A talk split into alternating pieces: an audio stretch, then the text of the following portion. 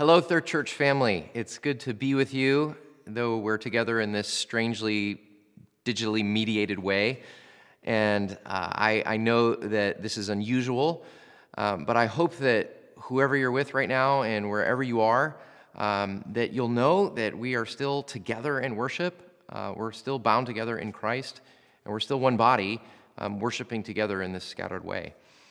You might remember that we just recently started a series on the Apostles' Creed, and this week I was slated to preach on uh, the phrase "Maker of heaven and earth." Uh, and you know, I was thinking about it. I had actually had a sermon ready uh, to preach about that, but I was thinking about it and the need to really speak to this particular moment that we're in. But I still want to touch on that phrase, "Maker of heaven and earth," because it's a really powerful phrase that helps us address what it means for us as Christians to face moments of crisis like this one. And so I want to read to you a psalm, Psalm 121, one of my favorite psalms, in which that phrase, maker of heaven and earth, um, is actually used. So um, I'm going to read it now from Psalm 121. You're welcome to pause the video at this time and read it on your own if you'd like, uh, but I'll just read it, read it now to you. Psalm 121. I lift up my eyes to the hills. Where does my help come from? My help comes from the Lord, the maker of heaven and earth. He will not let your foot slip. He who watches over you will not slumber. Indeed, he who watches over Israel will neither slumber nor sleep. The Lord watches over you. The Lord is your shade at your right hand. The sun will not harm you by day, nor the moon by night. The Lord will keep you from all harm. The Lord will watch over your life. The Lord will watch over your coming and going, both now and forevermore. It's a beautiful psalm, clearly written by a person who was in crisis. Uh, we don't know exactly what the crisis was, but we know that because in the very beginning, in the first verse, he says, I look up to the hills. And we know in ancient times that the hills uh, represented an unknown threat. Uh, it was a place from where enemies would often descend to destroy. And so he's clearly anticipating some unknown danger that is about to descend upon him. And he's freaking out a little bit. He's asking, Who is here to help me? Who can I look to uh, for help in this moment of crisis? Uh, and in many ways, that's where many of us feel right now. Much of the fear and anxiety that many of us feel come from not knowing exactly what it is about this unknown threat that is coming over the mountains uh, to, to, to, to, face us. Uh, there's the unknown of the virus itself, um, the fact that very little is still known about it, the fact that we don't have a vaccine, um, that there's no known treatment, the fact that we don't know who might even have it among us and how it's spreading. There's all the unknowns that it's creating. Um, the stock market is a huge example of that. I mean, many of us are very fearful about what's happened to our money and what will happen to our money in the coming days. Uh, we're afraid uh, about how this is impacting our, our, our, society and the social institutions that we depend on for stability. Um, it's a very scary time as we anticipate the unknown threats that are before us in our future. I once heard someone say that anxiety uh, is imagining the future without Jesus in it. Uh, and to me, that's a wonderful definition of anxiety that many of us are experiencing right now. And what the psalmist was experiencing is anticipating this unknown threat that is coming towards us that we imagine will undo us because we just don't have the resources uh, to face it. So, what do we do? What do we do when our lives are filled with fear about an unknown threat uh, that is coming for us? Well, let's say first what the psalmist doesn't do. What the psalmist doesn't do is he doesn't play down the threat uh, and act like it's not more substantial than it really is. He doesn't say, well, uh, maybe it won't be a big deal, or, or maybe the danger is not as great as I thought, or maybe I'm overreacting. Um, no, he doesn't play it down. He doesn't make the threat smaller. What he does is he looks to the one who is greater than the threat. He says, My help is in the maker of heaven and earth. We all have different ways that we handle uh, moments of crisis and fear like this one. Some of us have a propensity to give into the fear and to become consumed by it and overwhelmed by it. Um, others of us cope in a different way by playing down the fear and playing down the threat and saying, oh, you know, it's not a big deal. Uh, it's just a normal flu. It's uh, being over, over, we're overreacting. It's the fear mongering of the media. And there's even sort of a Christian way to play down the crisis a little bit and say, well, just trust in Jesus. Don't worry. Uh, everything's going to be fine. But, you know, what we see from scriptures like this is that that's actually not very biblical. That's false assurance. That's false courage. It's not Christian to close our eyes to the danger uh, and to pretend like that the threat is smaller than it really is. Uh, we don't want to do that right now. And that's why we want to pay attention uh, to open our eyes to the gravity of the situation that we're in, to listen to the experts, to listen to the public health officials.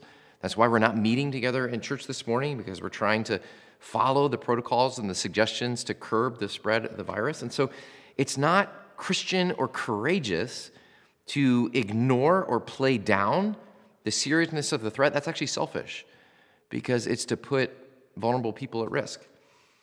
The fact is, friends, is that we live in a world that is dangerous and that is fragile and that is full of dangers and threats. Our world is broken and it's cursed, uh, and that is true all the time. it was true last week, it was true last year.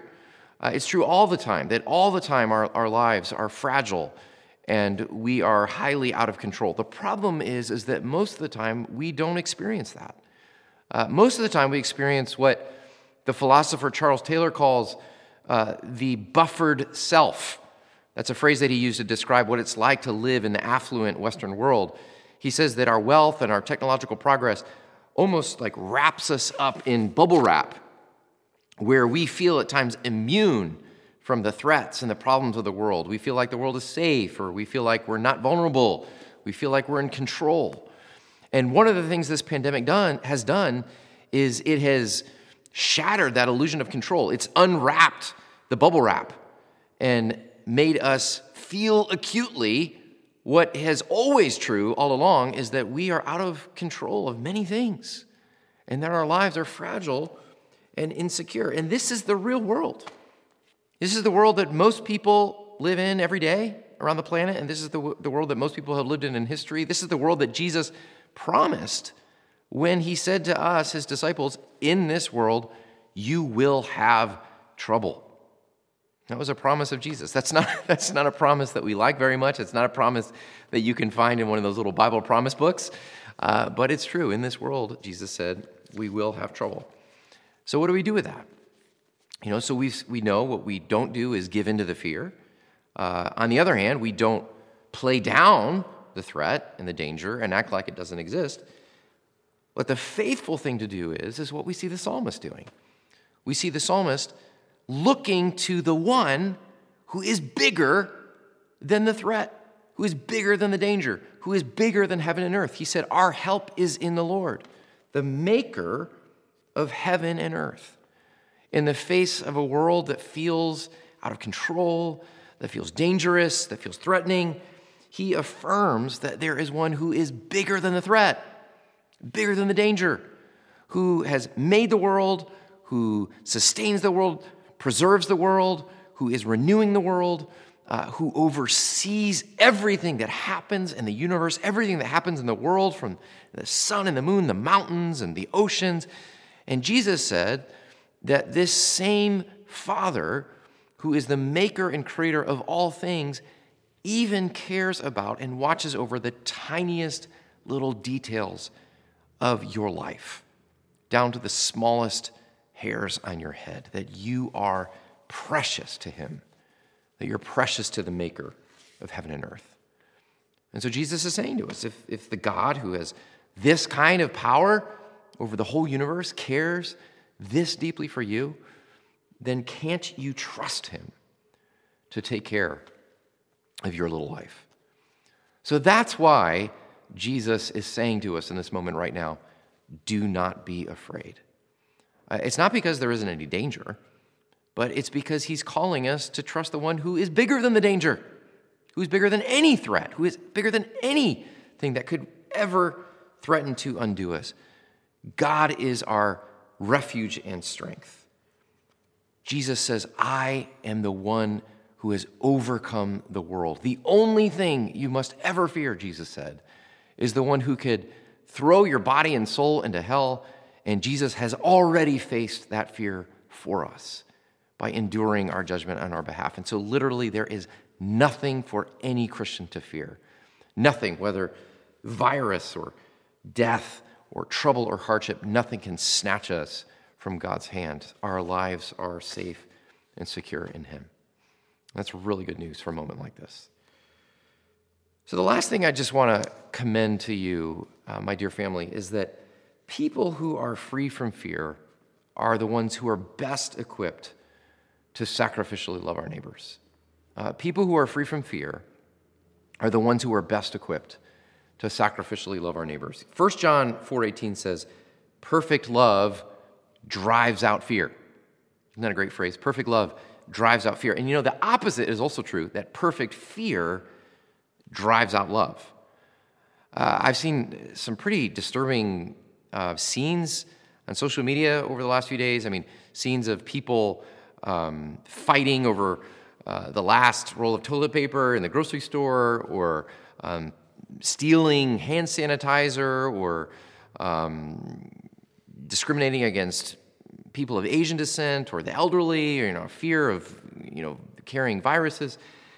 It's it's disturbing because in moments of crisis like this, we see often we see people who in normal times appear generally good and moral, suddenly acting very selfish, uh, mean, and self-preserving. Uh, and the reason is because perfect fear drives out love. Um, that fear draws out what is often worst about us.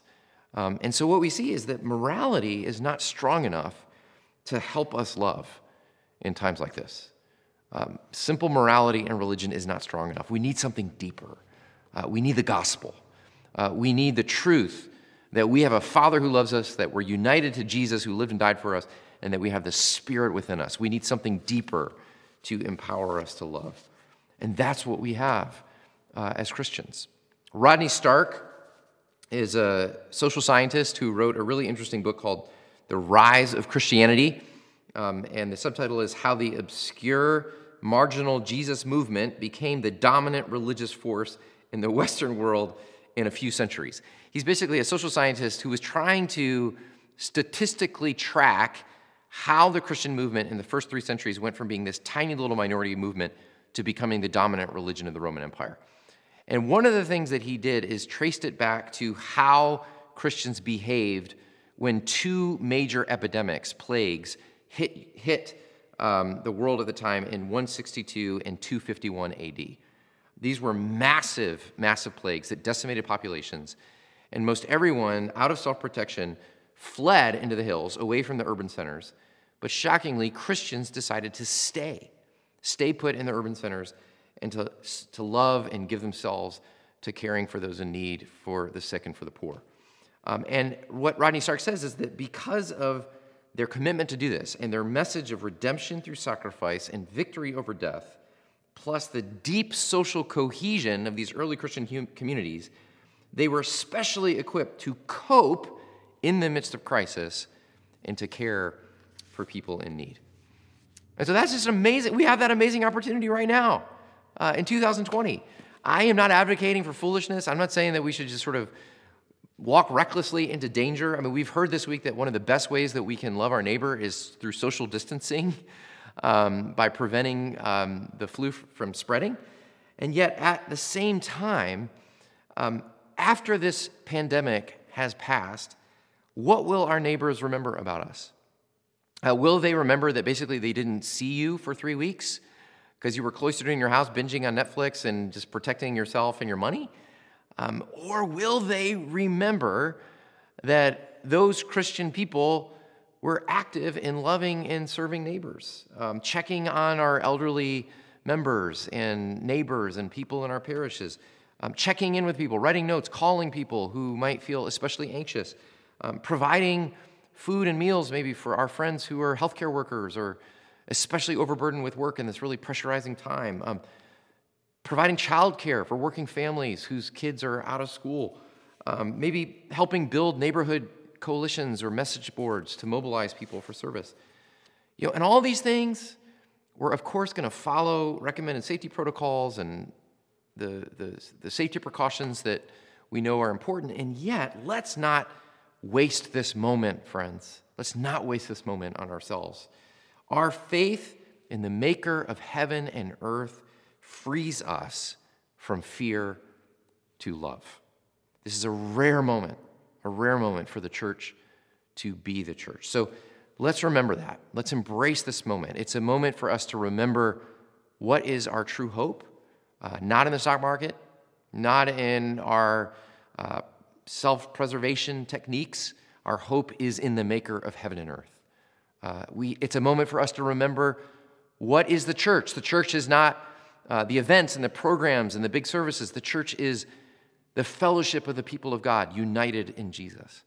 Uh, and let's remember right now our calling, that our calling is not self preservation, but our calling is to sacrificially serve each other, our neighbors, and the vulnerable in love. So, what a moment.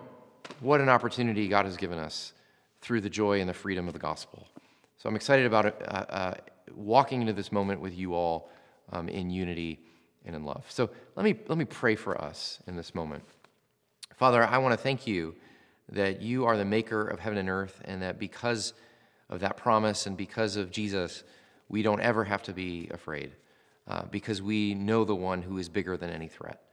So we pray that you would free us from fear um, and that you would help us to be sober minded and wise about the, the way that we're living our lives in the coming weeks, and that we would be those who are freed from our fear in order to love, um, especially our neighbors and the vulnerable around us. We pray these things in Jesus' name. Amen.